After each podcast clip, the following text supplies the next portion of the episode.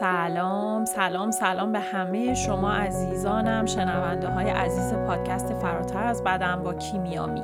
با یه اپیزود دیگه در خدمتتون هستم. این اپیزود شماره 9 ترجمه اپیزود قبلی برای کسایی که دوست داشتن که بدونن ما داریم چه مصاحبه می‌کنیم و چه بحثی می‌کنیم. البته بهتون بگم من این تنها باریه که ترجمه می‌کنم به خاطر اینکه فکر می‌کنم که کسایی که انگلیسی بلدن که خب مصاحبه انگلیسی من رو می‌فهمن. کسایی هم که بلد نیستم من کم کم توی پیجم خیلی از این مصاحبه ها صحبت خواهم کرد دربارش باتون بحث خواهم کرد و خیلی اطلاعاتیه که در واقع خودم دارم از ترجمه حرفای پزشکا و متخصصین خارجی بهتون میگم. امیدوارم که به من اعتماد داشته باشین. من تمام سعیمو کردم که این متخصصین خودشون رو پیدا کنم باشون مصاحبه کنم برای افرادی که میگن که تو داری از کجا این حرفا رو می‌زنی. در واقع یه جورایی می‌خواستم صدای خود اون کسایی که اصل کاریان رو بشنوین و از زبون اونا بشنوین قضیه رو. اتفاقا مصاحبه چند, چند تا اپیزود بعد چون هنوز وقت نکردم که edit ش کنم و دوست دارم یه فاصله بین دو تا مصاحبه انگلیسی بیفته.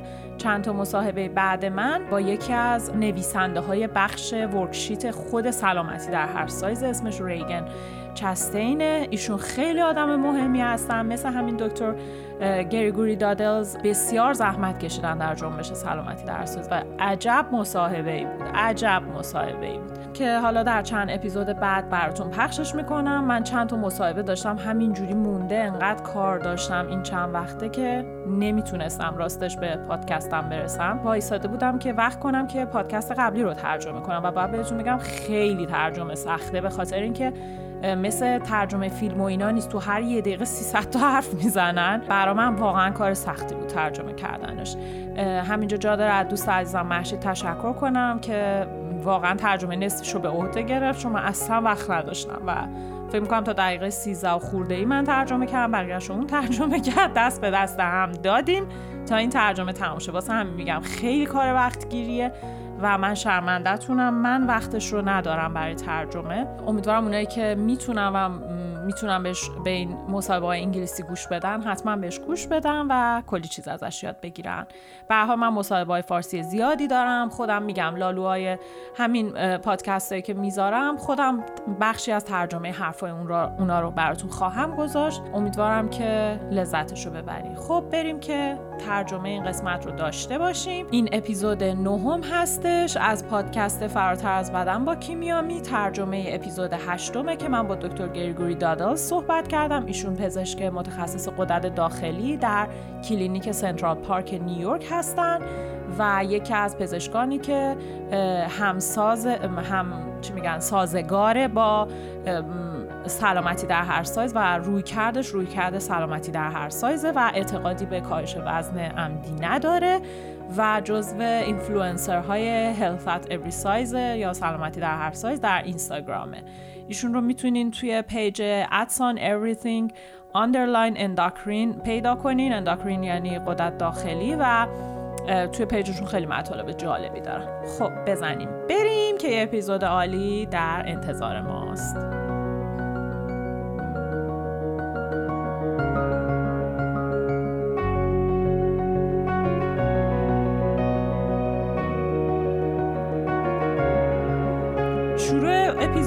شروع میشه که من ایشون رو معرفی می‌کنم و بعد از اینجا به بعد هی میگم سوال من سوال جواب دکتر.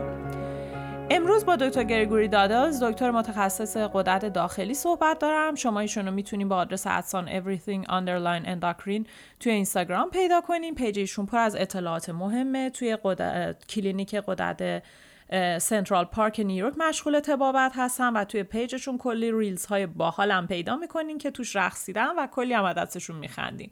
خیلی هم اطلاعات خوبی دارن تو page شون بهتون توصیه می‌کنم. اگه زبان انگلیسیتون خوبه حتما page شون رو follow کنین. خب بریم سر سوالات. به عنوان یه دکتر شما آموزش دیدین که چاقی باعث خیلی مشکلات میشه. ما رو به سمت یه عالم بیماری سوق میده و باعث خطره. سوال اولم اینه چی شد تونستین این باور رو توی ذهنتون از بین ببرین و رویکردتون رو به سلامتی در هر سایز تغییر بدین و با کاهش وزن عمدی مخالف بشین. در جواب دکتر گریگوری دادلز به من میگه سوال مهمی که میشه گفت هسته اصلی قضیه است. باید اینو اول درک کنیم که چقدر تبعیض وزنی می‌تونه زیان آور باشه. تبعیض وزنی رو به انگلیسی میگم ویت استیگما اینو من دارم خودم میگم. و تمام این تبعیض برمیگرده به تمرکز روی وزن. یعنی ما تا وقتی که روی وزن متمرکز باشیم تبعیض وزنی هم برای مراجعه ما به وجود میاد و ما باید در جامعه پزشکی اینو درک کنیم. همچنین برای اینکه جهت بدیم به این مسئله باید دقت کنیم به راه و روشی که داریم تبابت رو یاد می‌گیریم که می‌تونه شامل وزنهای مختلف باشه و رفتارهای سالم رو در هر سایز ترویج بده تا همه در هر طیف وزنی بتونن ازش بهره ببرن. روش های مثل تغذیه شهودی، تحرک مورد علاقه و دلخواه، روش هایی برای آرامش و کاهش استرس و پیدا کردن روتین سالمی برای خواب کافی. اینا چیزاییه که همه می‌تونن بدون در نظر گرفتن عدد وزن ازش بهره ببرن و در واقع روی کرده منم همینه. اینکه چطور سعی می‌کنم بیمار رو در راه درمان قرار بدم چه ریابت داشته باشه چه PCOS یا سندروم پولیکیستیک چه تیروید فرقی نداره. تمرکز من همیشه روی این چهار روی کرده. که مال روی که این چهار رویکرد رو در واقع سلامتی در هر سایز اول از همه روش تاکید کرد. من حالا اینجا از دکتر گرگوری دادلز می‌پرسم دفعه اولی که فهمیدین جنبشی به نام سلامتی در هر سایز وجود داره کی بود و چی شد اصلا باهاش برخورد کردین؟ دکتر گرگوری دادل در جواب من میگه من 100 درصد یا شاید حتی بالاتر از 100 درصد رو به زنم بدهکارم. همسر من روانشناسه و در page at sign anti diet plan می‌تونین صفحش رو مطالعه کنین. توی بیمارستان background تحصیلی و تحقیقاتی و رفتاری که داشت به شدت وزن محور بود و وقتی شروع شد در جلسات خصوصی از مشاورانش مشکلات وزنشون رو شنیدن درباره تبعیضات وزنی که دچارش شدن در هر رژیمی شنیدن و رژیمایی که انجام دادن و چقدر تلاش کردن و با این وجود وزنشون دوباره بالا پایین رفته و چقدر باعث شده استرس بهشون بیاد مطالعه کرد. و بعد زنم بسیار بسیار خوششانس بود. که با جنبش Health at Every Size برخورد کرد و شروع کرد دربارش آموختن. فکر کنم سال 2010 بود. حدودا شروع کرد فکر کنم سال 2010 بود که حدودا شروع کرد. و توی خونه شروع کرد در موردش با من صحبت کرد. البته خیلی یواش یواش شروع کرد منو نرم کردن. اینجا یه پرانتز باز کنم الان حرف خودم اصلا تو اون پادکستم نمیگم.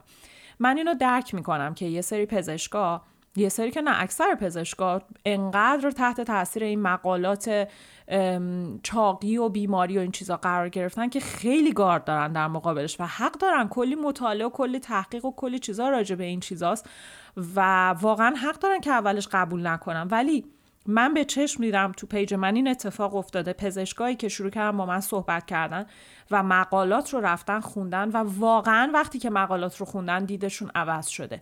بعضیاشون نه صد درصد ولی حداقل 70 درصد دیدشون عوض شد واقعا عوض میشه. یعنی اگر وقت بذارین به عنوان یک پزشک و برین مقالاتی که در مورد weight stigma س intuitive eating fat phobia س کتابایی که در مورد تاریخچه چاق هراسیه اصلا چی شد که انقدر چاقی به چشم اومد؟ در مورد اینکه جوابدهی رژیم چجوریه؟ در مورد اینا بخونین. اصلا ردخور نداره که شما هم به این باور می‌رسین که آقا رژیم جواب نمیده به این باور می‌رسین که داریم کار رفتار غلطه. اگه بخوایم از مراجع درخواست کنیم که هی بره کاهش وزن عمدی داشته باشه و خطرناکه براش و چقدر تبعیض وزنی چیز سیستماتیکیه و چقدر در واقع وریبل مهم یک معیار مهم در مقاله که در نظر گرفته نمیشه. پرانتز رو میبندیم برمیگردیم به پادکست. خلاصه زنم در خونه با من یواش یواش در موردش صحبت کرد. خیلی یواش یواش منو نرم کرد و شاید حتی خیلی یواشتر از یواش یواش شروع کرد. من خودمم شروع کردم یواش یواش در موردش تحقیق کردن. دقت دارین که صد بار گفتم یواش یواش. و مطالعه و بعد کتاب همسرم رو خوندم. با خوندن اون همه تحقیق اون همه کتاب برام مشخص و واضح شد و یهو یه چیزی تو من کلیک کرد و منم به جامعه هلت ات سایز یا سلامتی در هر سایز پیوستم و شروع کردم بیشتر به مراجعینم گوش بدم بیشتر درداشون رو بفهمم. بیشتر این حجمی که در معرض تبعیضات وزنی قرار گرفتن رو متوجه بشم و ازشون یاد بگیرم و از کسانی که متخصص این کارن و کنشگر این زمینه هستن بیشتر و بیشتر آموختم و سعی کردم صدامو بلند کنم و یاد بگیرم در کنارشون باشم خب من اینجا جوابشون رو میدم. شما موفق شدین. بیشتر چیزهایی که خود من یاد گرفتم. یک سریش از پیج شما بود یک سریش از همسرتون و کتابش بود. مرسی بابت همه اطلاعاتی که به من دادین. و اینجا دکتر گریگوری دادز میگه راستش قبل هر پستم من خودم هم نظر همسرم رو می‌پرسم. و وقتی تایید کرد پست می‌کنم. نه تنها از نظر درستی مطلب بلکه حتی گرامر و مدل نوشتنم هم باهاش چک می‌کنم. و بعد که تایید کرد پست می‌کنم. من اینجا میخندم و میگم منم راستش قبل اینکه پست کنم یه مطلبی رو با پیج همتون چک می‌کنم. اگر تو پیج همتون مطلب من تایید شده باشه اگر اون چیزی که دارم می‌نویسم توی اون کتاب خونده باشم میرم دوباره چکش می‌کنم که آیا درست متوجه شدم و اگه درست باشه و همه چی اوکی باشه بعد جرئت می‌کنم پستش کنم. چون این مطالبی که ما داریم تو پیجامون می‌ذاریم بسیار مطالب حساسیه. مخصوصا برای جامعه ایرانی که من و چند نفر دیگه که داریم سر این موضوع سر این جریان بادی پازیتیویتی و سلامتی در هر سایز فعالیت می‌کنیم. بسیار بسیار برای جامعه ایرانی جدیده و تابو شکنیه. خب میریم سراغ سوال سوم. یک سری از متخصصین تغذیه مشهور در فضای اینستاگرام که ایرانی هستن یه سری فیزیولوژیست ها محققین و دکترها که مخالف رویکرد سلامتی در هر سایزن اصرار دارن چاق بودن یه ریسک فاکتور بسیار جدیه که نمیشه نادیدش گرفته بشه، نادیده گرفته بشه و چاقی در همبستگی با بیماریهای مختلفه. یک بار هم تاکید کردن که همبستگی به حد علیت در مقالات مهمه. حتی یکیشون جنبش هلت از every size یا این سلامتی در هر سایز رو یک جنبش کاملا شبه علم نامید. میشه لطف کنین کمک کنین براشون توضیح بدم چرا هلفت اوری سایز یا جنبش سلامتی در هر سایز یک رویکرد مطمئن و خوبه. دکتر گریگوری دادلز در جواب میگن در سوال گفتی همبستگی. من باز هم تاکید می‌کنم در مقالات همبستگی با علیت فرق داره. به نظرم باید به جامعه پزشکی اینو صد بار تاکید کرد. در مقالات همبستگی با علیت فرق می‌کنه و اینا مساوی همدیگه نیستن.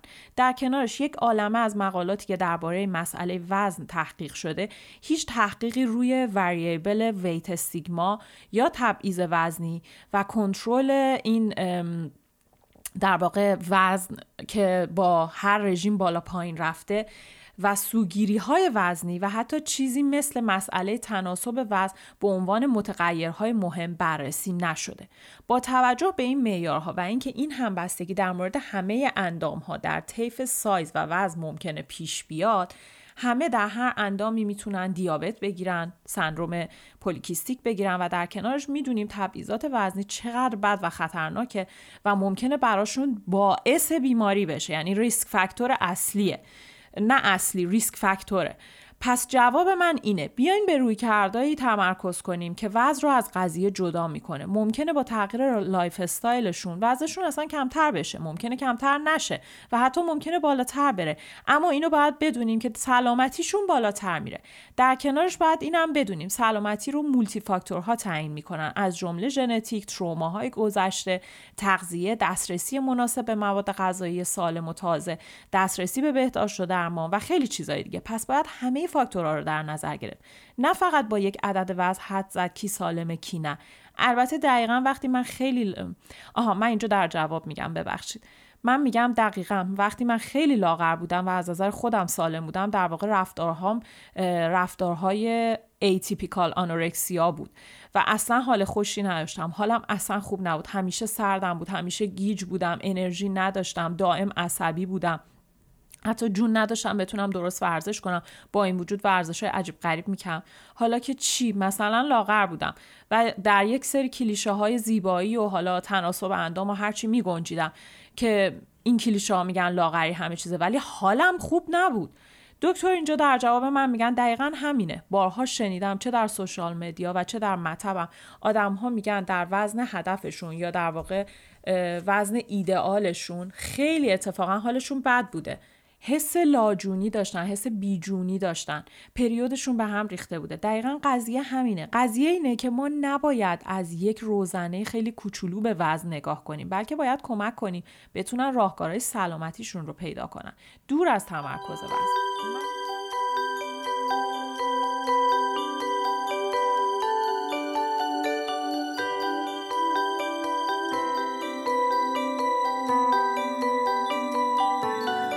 توی یکی از پستاتون من این مطلب جالب دیدم. نوشته بودیم وزن جزو علائم حیاتی نیست. بعد یه دکتر قلب بود که باهاتون شروع کرده بود به بحث که چرا وزن جزء علائم حیاتی نیست بلکه هست. و شما دنبال لایک گرفتن این که خب برای من خیلی مضحک بود به خاطر اینکه شما واقعا دارین از نظر من تلاش می‌کنین برای جنگ با تبعیض وزنی. میشه به من بگین چرا نظرتون این بوده که وزن جزء علائم حیاتی نیست؟ اینجا دکتر گرگوری داداز در جواب من میگن می‌خوام یه چیزی رو اینجا روشن کنم. در یک سری کیس ها وضع عامل حیاتیه و یک ابزار کلینیکی برای کمک به بیماره. مثلا برای تعیین دوز دارو. و این خانم دکتر قلب هم درست می‌گفتن. در مسئله ایست قلبی وضع بسیار چیز مهمیه که بدونیم. یا در مورد مثلا کسی که سرطان داره کم کردن ناگهانی وضع یکی از علائم جدیه. یا اختلال تغذیه داشتن وضع آن چیزیه که نشون میده که این در واقع علائم اختلال تغذیه است. پس دونستن وزن افراد مهمه در بعضی مواقع. چون می‌فهمیم که مثلا سوء تغذیه گرفتن یا مثلا سرطان سرطان گرفتن. خلاصه وزن اینجا مهمه. راستش من خودم هم فکر می‌کنم توی این پست یکم زیادی سیاه و سفید به قضیه نگاه کردم. ولی نکته کلی این بود که نمی‌تونی سلامتی کسی رو فقط با وزن تشخیص بدی. خیلی خیلی خیلی از اشخاصی که در خدمات درمانی هستن بارها و بارها اینو تاکید کردن. که BMI یا شاخص توده بدنی واقعا شاخص مردودیه و مشکل سازه و وضع طرحهایی شاخص سلامتی نیست. بدون اینکه فاکتورهای دیگر رو در نظر بگیریم نمی‌تونیم فقط با وضع تشخیص سلامتی کسی رو بدیم. در من حالا اینجا ادامه میدم. دقیقا وقتایی که تحریک میشم وزنم رو اندازه بگیرم از خودم می‌پرسم چرا مگه هر روز درجه تب تو اندازه می‌گیری که حالا اینقدر برات مهمه وزنت چیه؟ تو داری همه تلاشتو می‌کنی کیمیا. رو کردای سالمی داری تغذیه شهودی داری ورزش داری می‌کنی استرس ها تو داری کنترل می‌کنی و سعی کردی روتین خوابت رو منظم کنی و خواب کافی داشته باشی. پس چته دنبال چی؟ داری امسال عالی جرو میری. خرابش نکن و خودت رو و خودت رو تحریک نکن که بری بی خود وزنت رو ببینی و ممکنه باهاش همچنان حالت بد باشه. یوگا کن مدیتیشن کن کارهای کن که سلامت روانت رو بهتر می‌کنه. اینجا یه پرانتز می‌ذارم این توی پادکست قبل نیست من اینو خودم دارم میگم. ببینین من خودم آدمی بودم که قبلا تشخیص اختلال تغذیه ارتورکسیا رو برام دادن. البته تو طیف ارتورکسیا من تو سر ضعیف طیف بودم. ولی به هر حال این موضوع رو داشتم. این که من الان یک سال پیج دارم و دارم به همتون کمک می‌کنم که با وزنتون اوکی بشین با بدنتون اوکی بشین دلیل بر این نیست که من همیشه حالم با خودم خوب باشه. منم انسانم منم یه وقتایی همچنان تحریک میشم از لحاظ اینکه نکنه مثلا وزنم داره میره بالا. بالاخره اینا رو سالیان سال تو مغز ما کردم و خیلی زمان می‌بره تا از مغز ما بیاد بیرون. ولی می‌تونم بگم اگه من پارسال این موقع یه روز در میون به وزنم فکر می‌کردم الان شده دو هفته یه بار و همین نشون دهنده پیشرفته. بله منم یه وقتایی تریگر میشم یه وقتایی وقتی که همچنان تبلیغات لاغری رو می‌بینم باید دوباره با خودم صحبت کنم خودم آروم کنم و بله عالی جلو رفتم ولی یه وقتایی دونستن میدون همچنان می‌دونم که همچنان همچنانه اگر برم رو وزنه با اینکه خیلی کنار اومدم با خودم ولی همچنان اگه برم رو وزنه ممکنه حالم بد بشه. هنوز وقتش نیست. بعضی وقتا اولین تریبولی توی همین کلاس های تغذیه شهودی که دارم باش میگذرانم میگفتش که یه وقتایی شاید 4 5 سال طول بکشه تا یه آدم کاملا با وزنه حالت خونسا پیدا کنه. و بازم دلیلی نداره کسی خودش رو وزن کنه. حالا مثلا یه وقت بعد چند وقت بره رو وزنه. ولی همچنان باید ادامه بدم به این کارم و همچنان باید مراقب خودم باشم. شما هم همچنان باید از خودتون مراقبت کنین و اگه هنوز که هنوزه میرین رو وزن گریتون می‌گیره حالتون بد میشه این کار رو نکنین. این کار اصلا خود مراقبتی نیست بلکه شبیه این شما یه سوزن بگیرین هی فرو کنین تو گوشتتون. این کار با خودتون نکنین. این موضوع هم که میگن نه چرا بعد ازش به ترسی باید باش کنار بیای؟ با هیچ فوبیایی اینجوری اولش نمی‌تونی بدون کمک بری توی شیکمه شما اول یواش یواش باید خودتون رو از قضیه بکشین بیرون. یکم حالتون رو با مسائل دیگهتون خوب کنین. شاید این آخرین خانه رستمتون باشه. ببینیم مثلا یه کسی فوبیا داره که تو شب تو خیابون مثلا از شب خیابون میترسه. خب این زندگیش رو مختل می‌کنه. یعنی شب اگه تو خیابون گیر کنه این آدم کاملا تو خیابون نمی‌تونه تکون بخوره. بله به اون آدم میگن با این فوبیات کنار بیا و برو تو خیابون و البته باید یه مشاور کنارش باشه باید کمکش کنن. برو تو شکم قضیه. چرا؟ چون این موضوع مختل کرده زندگی تو. ولی وزنه مشکل همینه. وزنه رو یه جزء لاینفک زندگی ما کردن که اصلا جزء مگه تب گرفتن تب سنج جزء لاینفک زندگی ماست. نه برای مواقعی که شما بیمار شدی میری تبت هم میسنجی ببینی چه تبم مثلا رفته بالا. وزنه جزء لاینفک زندگی ما نیست که اگه بهش فوبیا داشته باشیم باید بریم تو شیکمش چون زندگیمون مختل میشه. اتفاقا وزنه زندگی ما رو مختل کرده. بذارینش کنار. موقعی که حامله این یا مسائلی دارین که باید وزنتون رو باهاش کنترل کنی و خیلی مهمه اون موقع ها لازمه. وگرنه وزنه دستگاه روزانه یا هفتگی زندگی ما نیست که مجبور باشیم بریم تو شکمش تا بهش عادت کنیم. هیچ دلیلی نداره شما به وزن کردن خودتون عادت کنید مگر اینکه یهو دور از جونتون ببینیم مثلا بدونی که خیلی روتین خاصی رو عوض کرده باشین یهو خیلی وزن کم کردین. خب آره این خطرناکه بعد برین رو وزن ببینین وزنتون چقدر شده و سریعا به دکتر مراجعه کنین. در غیر این صورت وزنه رو بذارین کنار. لازمم نکرده فوبیاتون رو باهاش درمان کنین چون پدر واقعا پدر سوخته ما رو در آوردن با این قضیه وزنه صنعت رژیم ابزارش وزن است با وزنه شما رو ترسونده و به سمت خودش جذب کرده. خلاصه می‌خواستم اینو اضافه کنم به مطلب. پرانتز رو میبندیم برمیگردیم به پادکست. اینجا من از دکتر گرگوری دادلز می‌پرسم. شما دکتر قدرت داخلی هستین. با این وجود نظرتون اینه یک شخص دیابتی هم می‌تونه از تغذیه شهودی بهره ببره. برای بهبود سلامتش می‌تونه از این روش ها استفاده کنه و باهاش جلو بره. شما همچنین مخالف کاهش وزن عمدی برای شخص دیابتی هستین. ولی راستش توی ایران این جدی ترین توصیه پزشکی سر بیماران دیابتیه. میشه ما رو سر این قضیه روشن کنی؟ اینجا دکتر گریگوری داداز جواب میده. بله خیلی سخته در یک سری جوامع و کشورها گروه غذایی رو که جزء سنت اون کشور هست رو حذف کنن. حذف کامل کنن. مثلا کربوهیدرات در کشورهای خاورمیانه خیلی استفاده میشه. ما نیاز داریم ببینیم از چه جامعه و فرهنگی اومدیم و فکر می‌کنم با یک سری غذاهای دیگه اگر مصرف بشن مثلا یه سری از متخصصین تغذیه میگن در کنارش پروتئین و فیبر زیاد بخورن. اون انسولین به شدت در خون ترشح نمیشه و خطرش خیلی میاد پایین. چون وقتی که فیبر شما می‌خورین هضمش طول می‌کشه و اون انسولین خیلی ریز ریز ریز ریز ترشح میشه. من فکر می‌کنم ما در چارچوب جامعه و فرهنگمون باید کار کنیم و فکر می‌کنم کنار هم گذاشتن کنار هم قرار دادن غذاها همونطور که خیلی از متخصصان خوب تغذیه میگن مثل مثلا ترکیب همین کربوهیدرات و پروتئین و چربی برای کاهش سرعت جذب قند روی کرده خوبیه. همچنین گوش دادن به بدن. پس اگه کسی دیابت داره و بعد از خوردن غذایی که کربوهیدرات یا قلب قند بالایی داره اگه حالش بد بشه یا تشنگی و ادرارش زیاد بشه این اطلاعات مهمیه که بدن داره میده و بهش توجه باید بشه. به علائم درونی و بیرونی باید توجه بشه و با تغییر در سبک زندگی چه تغذیه چه تحرک و چه تغذیه و چه تحرک ممکنه وزن تغییر کنه ممکنه هم هست نکنه ممکنه پایین بره یا همطور که قبلا گفتم حتی بالا بره. چون کسی که دیابت کنترل نشده داره ممکنه ماهیچه و چربی زیادی از دست داده باشه. بدن چون بدنش تلاش می‌کرده انرژی تولید کنه. پس ممکنه وزنشون زیاد شه. پس اینا متغیرهایی که باید بهش توجه کنیم. وزن با توجه به رفتار یک نشانه دارای نوسانه. پس تمرکز روی رفتارها و استفاده از دارو برای کنترل دیابت برای من روی کرده پایدارتریه. نسبت به اینکه بگیم کربوهیدرات نخور و وزن کم کن.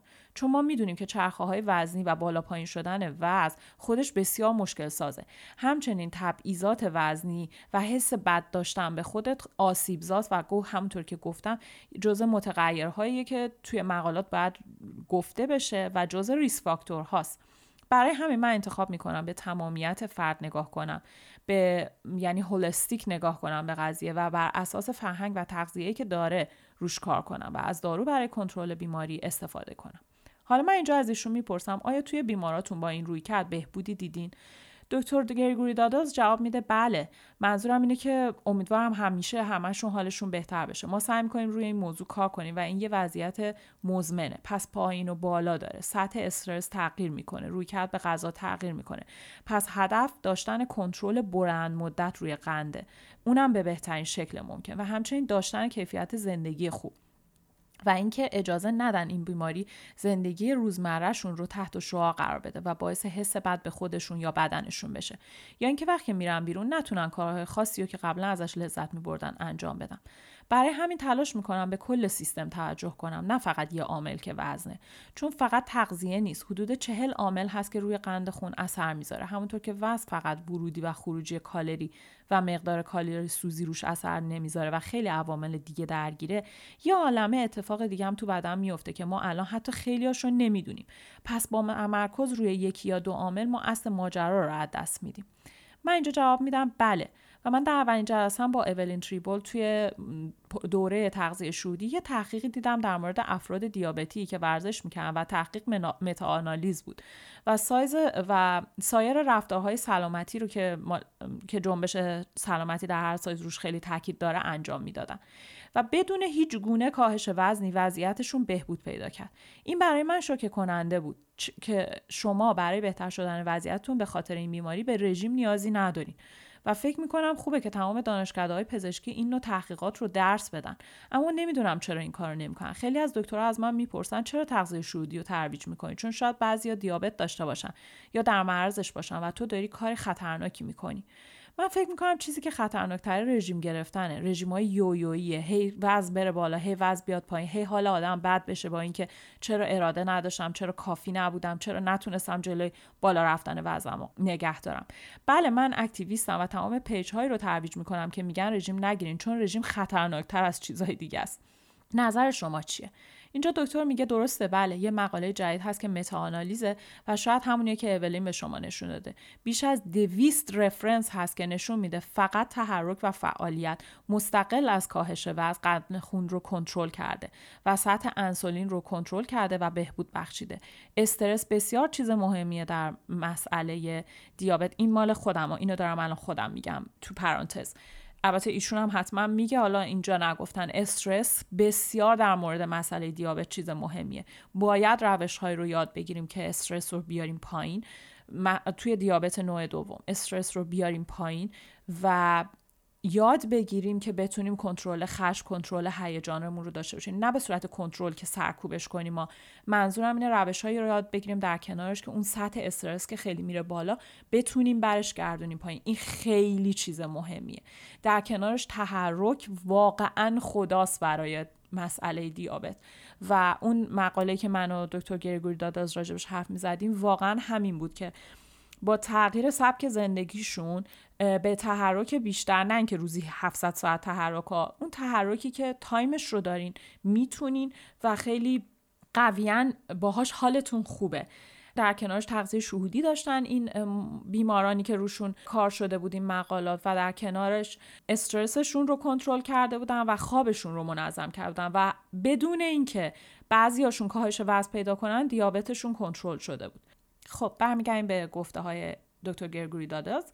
ایشون میگن ادامه میدن که توی خیلی از تحقیقات تا متخصصین تا شاخص های سلامتی رو می‌بینن که به خاطر کاهش وزن بهبود پیدا کرده میگن که اوکی ببینیم به خاطر این موضوع بوده. اما در واقع این رفتارهای زندگی شخص بوده که تغییر پیدا کرده و اون شاخص ها رو بهبود داده و شاید باعث کاهش وزن شده ولی شاید این تغییر رفتارها در یه سری باعث کاهش وزن نشه. پس مسئله کاهش وزن نیست. مسئله تغییر سبک زندگی به سبکی که توش خود مراقبتی بیشتره. من اینجا از ایشون می‌پرسم. خیلی ممنونم از این توضیحاتتون. حالا بیشترین و پردرخواستترین سوال ازتون می‌کنم.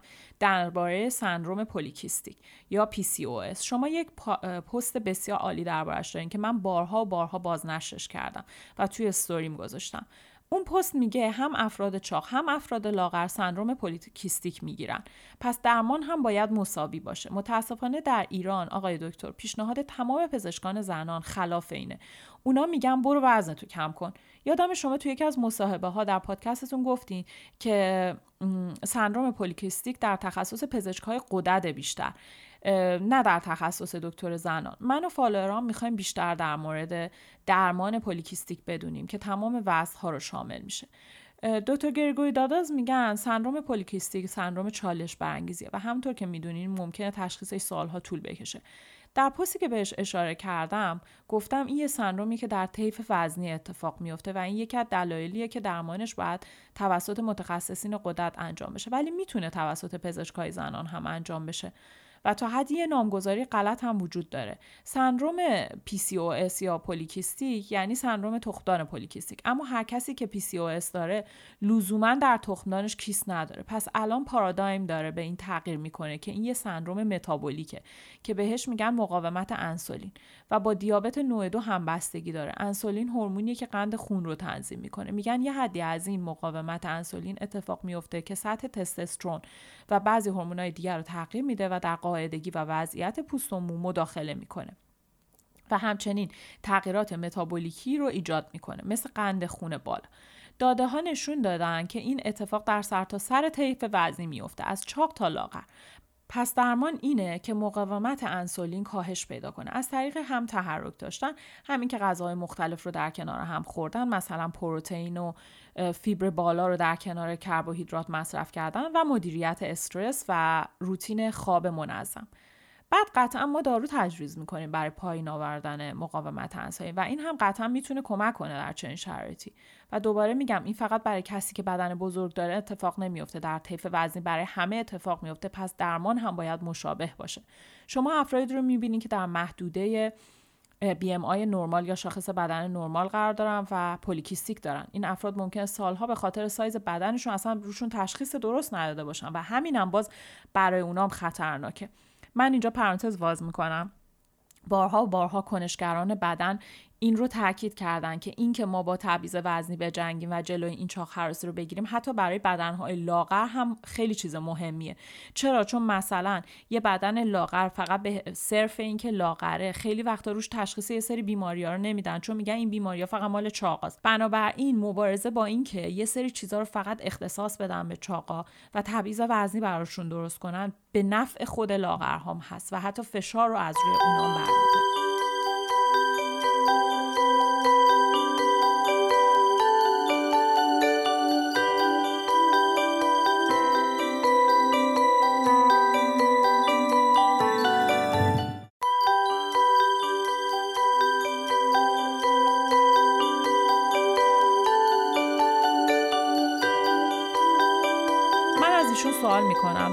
خیلی ها وقتی دارو مصرف می‌کنن چاقتر میشن. این برای منم اتفاق افتاد. من کیست آندومتریوز داشتم. و به خاطرش داروهایی که میخوردم نمی‌تونستم وزن کم کنم و همش فکر کم چرا داره این اتفاق برام میفته دکتر از من خواست یه مقدار وزن کم کنم. من اون زمان خیلی لاغر بودم. هی به خودم می‌گفتم وای بازم پس باید وزن کم کنم چون دکترم به من این توصیه کرده. و خدا می‌دونه از چه راههایی رفتم وزن کم کردم. همین یه چیز بسیار خطرناکه پزشکا وقتی به آدم میگن برو وزن کم کن دقیقا نمی‌دونن از چه راهی دارن این پیشنهاد میدن و بیمارشون مراجعشون به چه چیزایی فکر می‌کنه؟ چقدر بهش شرم بدن میدن با این حرفشون و باعث میشن بره چه روش های خطرناکی رو در پیش بگیره برای اینکه رو هنوز کمتر کنه. چرا؟ چون دکترم پیشنهاد کرده. و این برای من خیلی خطرناک بود که اونجوری لاغر شدم چون من خیلی رژیمای خطرناکی رو امتحان کرده بودم. و این اصلا درمان نبود برای من. اینجا دکتر گرگوری داداز جواب میده متاسفم باعث شنیدن با, با شنیدن این مطلب. بله همچنین میگن که با وجود این مقاومت انسولین ممکنه اشتها برای کربوهیدرات بیشتر بشه. پس شما اگه به یه بیمار بگی برو لاغر کن این عملا اشتهای بالایی داره و خیلی بهش یه جنگ نابرابر رو پیشنهاد می‌کنی که امکان نداره ازش ببره. حذف کامل کربوهیدرات ممکنه اثر متضادی داشته باشه و اشتهاش رو به کربوهیدرات ده برابر بیشتر کنه و روی انرژی کلی بدنش تاثیر بذاره. چون همینطور که گفتین رژیم گرفتن می‌تونه برای بدن بسیار مضر باشه. در مقابل پیدا کردن راههایی برای کنار هم قرار دادن غذاها مثل همین که گفتم کربوهیدرات در کنار فیبر و پروتئین به متابولیسم بدن کمک می‌کنه. داروها و رفتارهای دیگه که ازشون صحبت می‌کنیم تحرک و کاهش استرس می‌تونه مفید باشه. به جای محروم کردن بدن از غذاهای مفید مثل لبنیات و کربوهیدرات از چیزی که نیاز داره بهتره به درخواستاش توجه کنیم. من اینجا جواب ایشون رو میدم. بله و سوال آخر که مهمه و مهمترین چیزی که می‌خوام بپرسم درباره کبد چربه. افرادی که از کبد چرب رنج می‌برن از من می‌پرسن پیشنهاد سلامتی در هر سایز برای درمانش چیه؟ آیا رژیم می‌تونه کبد چرب ایجاد کنه؟ آیا این یویوی رژیم گرفتن هی روی رژیم بودن می‌تونه باعث بشه کبد چرب به وجود بیاد؟ یا کاهش وزن عمدی می‌تونه یکی از راهکارهای درمان کبد چرب باشه؟ دکتر گرگوری داداس در جواب میگم من اخیرا مقاله ای دیدم که مثل قضیه پولیکیستیک می‌گفت هر کسی که کبد چرب داره لزوما بدن بزرگی نداره. و ممکنه افراد خیلی لاغر هم کبد چرب داشته باشن. پس فکر می‌کنم ما داریم می‌بینیم که این مسئله به صورت بالقوه یه معلفه ژنتیکی هم داره. پس مثل سندروم پولیکیستیک و دیابت نوع دو فکر می‌کنم تمرکز باز هم باید روی رفتارها باشه. تحقیقات زیادی داره انجام میشه درباره استفاده از دارو برای مقاومت انسولین در کبد چرب. هم همون داروهایی که برای دیابت نوع دو و پولیکیستیک استفاده میشه. باید راههایی برای کاهش مقاومت انسولین پیدا شه که از لحاظ متابولیکی برای این مسائل و مشکلات و متابولیک خیلی مقصرن. در کنارش تحرک تحرک تحرک کاهش استرس کاهش استرس کاهش استرس. این پرانتز خودم بود کیمیا. ادامه پادکست رو میدیم. البته که این چیزایی که من میگم من خب الان دارم توی پروگرام تغذیه شهودی شرکت کردم و دارم تحصیلش رو می‌کنم و واقعا تاکید اصلی روی این دوتا خیلی بالاست. انقدر استرس تاثیر داره روی بیماری ها و واقعا 90 درصد ریشه بیماری ها یه ربطی به استرس داره. خیلی جدی بگیرین استرس رو خیلی جدی بگیرین یعنی به محضی که عصبی شدین و می‌بینین داره بهتون تنش میاد یادتون باشه اون روز مدیتیشن کنین. یه سری روش هایی که کنترل می‌کنه استرستون رو انجام بدین. خودتون هر کدوم از روش هایی که دارین با مشاورتون در ارتباط باشین. با دوستاتون راجع به ناراحتیتون صحبت کنین. یه راهی که این استرس بتونه بیاد بیرون از بدنتون و بدنتون رو به هم نریزه. من حالا برای تحرک هم اپیزود زیاد دارم دوتا مصاحبه عالی با دوتا معلم ورزش دارم اونا رو می‌ذارم و در کنارش هم اصل نهم تغذیه شهودی که راجب تحرک هست رو کلا می‌خوام یه پادکست کنم راجبش صحبت کنم و کمکتون کنم که تحرک مورد علاقتون رو پیدا کنیم. ادامه پادکست رو میدیم پرانتز رو میبندیم یعنی انقدر پرانتز باز و بسته کردم که فکر کنم قاطی کردیم بین حرفای من و پادکست ترجمه پادکست. ادامه میدیم. من می‌پرسم که از همه حرفاتون ممنونم. آیا توصیه برای پزشکان ایرانی دارین که وقتی یک بیمار چاق رو می‌بینن چه جوری باهاشون رفتار کنن؟ دکتر در جواب میگن بله فکر می‌کنم همه ما به سمت خوندن پزشکی رفتیم که بهترین کار رو در حق مردم انجام بدیم و به مردم و بیمارها و مراجعینمون کمک کنیم. اونطوری که در تجربه بیمارانم و فضای مجازی می‌بینم افراد در بدنهای بزرگتر خیلی چالش دارن. بسیار بهشون انگ وزنی زده میشه از مراجعه به خدمات درمانی پرهیز می‌کنن چون از پزشکا میترسن. پس فکر می‌کنم باید کلیت شخص رو به صورت یک آدم کامل در نظر بگیریم. ذهنش رو در نظر بگیریم سلامت روانش رو در کنار سلامت جسمش ببینیم و چالش هایی که باهاش داشته تروماهایی که سر قضیه وزنش داشته رو ببینیم و درک کنیم. آدمایی که بدن بزرگتر دارن براشون خیلی چالش به وجود میاد. ما باید این چالش ها رو براشون بشناسیم. ما باید تشخیص بدیم که اینا چقدر اذیت شدن و بدونیم که می‌تونیم فقط با تمرکز روی رفتارهایی که تحت کنترلشونه بهشون کمک کنیم. این روی کردیه که فکر می‌کنم پایدارتره. چون اگه افراد رو بر اساس سایز بدنشون قضاوت کنیم یا فقط روی وزنشون تمرکز کنیم بیشتر داریم باعث این انگ زدن و تبعیض وزنی میشیم. و بیشتر داریم این مسئله دردناک و چالش رو روشون اعمال می‌کنیم. و اینطوری در مدت افراد از مراجعه به پزشک کم کم کاملا اجتناب می‌کنن. اکثرا مردم نه همه ولی اجتناب می‌کنن. چون البته که این برای بعضیا کار می‌کنه اما نکتهش دقیقا همینه که برای خیلیا کار نمی‌کنه. خدمات درمانی باید فردی سازی بشه و شاید بعضیا به این روش ها جواب بدن. اما طبق چیزایی که میشنوم فکر می‌کنم اکثریت به این روش جواب نمیدن. و فکر می‌کنم باید در این مورد محتاط باشیم و با در نظر گرفتن شن انسانی افراد اونا رو درمان کنیم. چون قرار نیست همه ما یک شکل و یک سایز باشیم. در جواب ایشون میگم ممنونم و توصیه شما به افرادی که رفتن به دکتر برای چکاپ میترسن چی؟ دکتر جواب میده فکر می‌کنم مهمه کسی رو پیدا کنین که راحت بتونین باهاش حرف بزنین. بتونین رک بهش بگین که نمی‌خواین روی وزنتون تمرکز بشه. بتونین خیلی راحت بهش بگین اینجا این چون به خاطر قضاوت دکترهای دیگه مدتی از چکاپ اجتناب کردین. بگین که اوکی این که آزمایش های خونتون فشار خونتون این چیزها رو ببینه ولی در مورد وزنتون باهاتون صحبت نکنه. بهشون بگین که دارین روی چه رفتارهایتون کار می‌کنین تحرکتون رو شروع کردین استرستون رو دارین کم می‌کنین. اگه به جنبش سلامتی در هر سایز پیوستین بگین که روی چه روی کردهایتون تمرکز دارین و براش توضیح بدین که دانستن تمرکز کردن روی کاهش وزن حالتون رو بد می‌کنه و چه تروماهایتون رو دوباره زنده می‌کنه. و می‌تونه این پایه خوبی برای یک رابطه سالم در مطب با پزشکتون باشه. رک بودن در مورد تجربیات تروماتیکی که سر وزنتون داشتین می‌تونه خیلی امید, امید بخش باشه برای یک رابطه سالم با پزشکتون. من در جواب میگم درسته. اینجا پزشکم از من خواست روی وزنه برم و من بهش گفتم من قبلا ارتورکسیا داشتم و نمی‌خوام وزنمو بدونم. اگر میشه من رو بلایند ویت وزن کنیم. بلایند ویت یا وزن در واقع میشه گفت چشم بسته وزن کردن. یه مدل از وزنه که توی اینجا مرسومه. شما می‌تونید از پزشکتون تقاضا کنین که شما رو وزن کنه ولی به شما نگه وزنتون چه شکلیه. شما می‌تونید چشتون رو ببندین. اون فقط اگه برای فرمی یا دوز دارویی یا چیزی به این وزن احتیاج داره اون وزن توی فرمش می‌نویسه و نمی‌ذاره شما بدونین. از من پرسید این چیه و چرا میترسی روی وزنه بری؟ من براش یه مقدار درباره فرهنگ رژیم و چیزهایی که تجربه کردم و آزاری که دیدم توضیح دادم. پزشک عمومی من بسیار مهربان بود بهم به گفت باشه بهت نمیگم وزن چقدر اما باید تو لیست بنویسمش. و این فقط برای بیمه لازمه.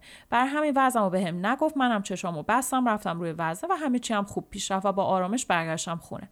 دکتر گرگوری دادل در جواب میگه درسته. احتمالا این تجربه بهترین تجربه که می‌شده برات رخ بده. چون کل ویزیت شما اینطوری نبوده که اوه وزن رفته بالا یا پایین و نگران وزنت بشه و در مورد وزن صحبت کنه. اینکه احساسات شما با این وزن تغییر می‌کنه برای یه پزشک باید چیز مهمی باشه. شما قادر بودین درباره چیزهایی که مهمتره با پزشکتون صحبت کنین راجع به وزنت بهش بگین و این خیلی چیز مهمیه. بدون اینکه با اون عدد وزن مشغولیت ذهنی پیدا کنین و از اون مطب اومدین بیرون. این عدد وزن تازه می‌تونه هر روز تغییر پیدا کنه و بنابراین مشغولیت ذهنی شما هر روز بالا پایین بشه. شاید این چیزی که باید در آینده بهش پرداخت چون ما سوابق بیمار رو به صورت الکترونیکی ضبط می‌کنیم. و معمولا بهمون به اجازه نمیده که بدون وارد کردن وضع بیمار وارد اطلاعات بیمار بشیم. این چیزیه که فکر می‌کنم دکترها باهاش مواجه هم و باهاش باید یه کاری بکنن. اینکه شما همین وضع کردن چشم بسته رو بگیرین خیلی چیز خوبیه. یا کاری که مثلا من معمولا می‌کنم اینه که همینطوری یه عددی رو وارد می‌کنم. مثلا می‌زنم یک کیلو تا فقط بتونم وارد سیستم بشم. مگه اینکه وضع یه موضوع مرتبط با درمان باشه که در اون صورت وضع رو اندازه گیری می‌کنیم و در واقع برای بیماری که روی وضع حساسه چشم بسته وضع رو می‌بینیم و این چیز مهمیه. این یه بخشی از جامعه و فرهنگ ما باید بشه. من در جواب میگم ممنونم. من اینو از شما و دکتر آشر لارمی و جاشوا والریچ دارم. شما به ما یاد دادین که اینو به پزشکمون بگیم و باشون مسائلی که پیش رو داشتیم و در گذشته سرمون اومده رو مطرح کنیم. و برای من این موضوع خیلی مفید بوده و باعث شده با دکترم ارتباط سالم تری داشته باشم. خیلی ممنونم. رسیدیم به آخر مصاحبمون دکتر میگه همچنین ریگن چستین در پیجش یه سری برگه های سلامتی داره که می‌تونه خیلی برای شما کمک کننده باشه. می‌تونید با خودتون به مطب دکتر ببرین و این بروشورا رو تحویل دکتر بدین. در ضمن این ریگن چستین که گفتم هم کسی که گفتم باهاش مصاحبه کردم بسیار زن باحالیه یعنی عاشقش شدم. فوق العاده دانشمنده فوق العاده آگاه به این مسئله. ایشون یکی از کنشگران بدن هستن و بخش نویسنده بخش ورکشیت های جنبش سلامتی در هر سایزن خیلی هم آدم اصلا عاشقش شدم قشنگ. و چند تا مصاحبه بعدی مصاحبه ایشون رو من پخش خواهم کرد. خب برمیگردیم به پادکست. من اینجا در جواب دکتر گریگوری داداز میگم بله گاهی من مطالب پیجشون رو می‌خونم. اتفاقا قراره پادکست با هم ضبط کنیم. برای همین حتما از کمکش استفاده می‌کنم. الان در آخر مصاحبه هستیم. بابت این مصاحبه از شما ممنونم. امیدوارم همه سوالاتی که باید مطرح می‌کردم رو مطرح کرده باشم. ممنون از جوابایی که دادین. همیشه منتظر ویدیوهای رقص شما هستم. اطلاعاتتون خیلی عالیه. ممنونم بابت زمانی که گذاشتین. می‌دونم برنامهتون پره و مشغول مبارزه با برچستنی وزنی و چاق خراسی هستین. جامعه ایرانی قدردان کمک و اطلاعات شماست. خب پادکست من یعنی ترجمه پادکست قبل من تموم شد. امیدوارم که از این ترجمه لذت برده باشین و کلی چیز یاد گرفته باشین. می‌دونم که ممکنه پادکست های انگلیسی ضبط کنم که نتونم ترجمهش رو بذارم. اگه کسی انگلیسیش خوبه می‌تونین در کنارش بشینین و ازش یاد بگیرین یا می‌تونین page منو follow کنین و من ریز ریز مطالب مصاحبه هایی که می‌کنم رو خواهم گذاشت. خیلی خیلی ممنونم از اینکه همیشه همراه منی. خیلی ممنونم از اینکه page من رو follow می‌کنی از اینکه پادکست من رو به دوستانتون معرفی می‌کنی. من واقعا متشکرم از اینکه به حرفای من حداقل گوش می‌کنین می‌خونین کنجکاو میشین در موردش تحقیق می‌کنین. این نشون میده شما خود مراقبتی رو در پیش گرفتین و دنبال اینین که بتونین بهبود بدین به سلامتیتون. من خیلی خوشحالم از اینکه کنار منین. بسیار بسیار خوشحالم از اینکه یک سال از پیجم گذشت و توی این یک سال به خیلی ها کمک کردم و باعث شد که خودم آگاهیم خیلی بیشتر بشه به خاطر اینکه همیشه چالش هایی برام به وجود می اومد که برای جوابگویی به اون چالش ها باید بیشتر و بیشتر دانایی داشت می داشتم و باعث شد بیشتر و بیشتر بخونم و حتی منو رسون به اینجا که برم دوره های تغذیه شهودی رو ثبت نام کنم متخصص تغذیه شهودی بشم کم کم. فعلا که دوره اولش رو تموم کردم مدرک دوره اولش رو گرفتم. سه دوره داره من سه هر سه دوره رو که بگذرونم کاملا مدرک مشاوره تغذیه شهودی رو می‌گیرم و خیلی حرفه‌ای می‌تونم در خدمتتون باشم. خیلی خیلی خوشحالم از اینکه با من همراه بودین. پادکست بعدی مصاحبه من با پرستو رفاهی ایشون معلم ورزش هستن و معلم ورزش و تغذیه هستن و کمکتون می‌کنن که با تغذیه شهودی آشنا بشین. تمام کارشون سازگار با سلامتی در هر سایز. پیجشون هم که معرفی می‌کنم تو همون قسمت که پادکستشون رو می‌ذارم و خیلی مسابقه باحالی با پرستو داشتم. خلاصه و عزیز دل منه و جز دوستان عزیزم. خیلی خوشحالم که همراه من بودین. امیدوارم از این قسمت لذت برده باشین. تا قسمت دیگه و پادکستی دیگه از شما خدافزی می‌کنم. یادتون نره شما فراتر از بدنتون هستین و فراتر از بدنتون کلی ویژگی دارین که برای اطرافیانتون که شما رو عزیز می‌دونن. بسیار بسیار بسیار جالبه. یادتون نره که فراتر از بدنتون خودتون رو الان بشمارین مثلا من این, این چند وقته فراتر از بدنم آدمی بودم که وقتی تحت تاثیر چند تا چالش قرار گرفتم رفتم آگاهیم رو بالا بردم تا بتونم از پس این چالش ها بر بیام. من فراتر از بدنم یه آدمیم که تلاش می‌کنم خود مراقبتی داشته باشم و به سلامت روانم اهمیت بدم. من فراتر از بدنم کسی هم که کمک کردم آدمای دیگه با بدنشون به صلح برسن. راستی نمی‌دونم مصاحبه من رو با برنامه سمت نو دیدین یا نه. توی پیجم هست بریم مصاحبه رو ببینیم. مصاحبه باحالی بود. امیدوارم که ازش لذت ببرین. سال نو میلادی هم راستی بهتون تبریک بگم. امیدوارم سال 2022 سال بهتری بوده باشه بهتری بشه برامون. واقعا تو این دو سال هممون خیلی سختی کشیدیم سر قضیه کرونا. همینجا به همتون تبریک میگم که این دو سال رو گذروندین.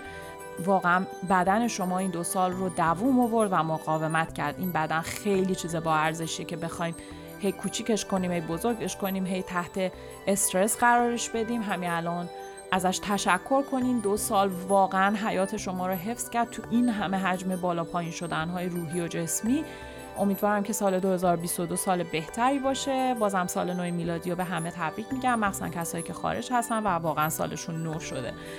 امیدوارم که لذت برده باشین تا اپیزود شماره ده از شما خدافزی می‌کنم. خدا نگهدار.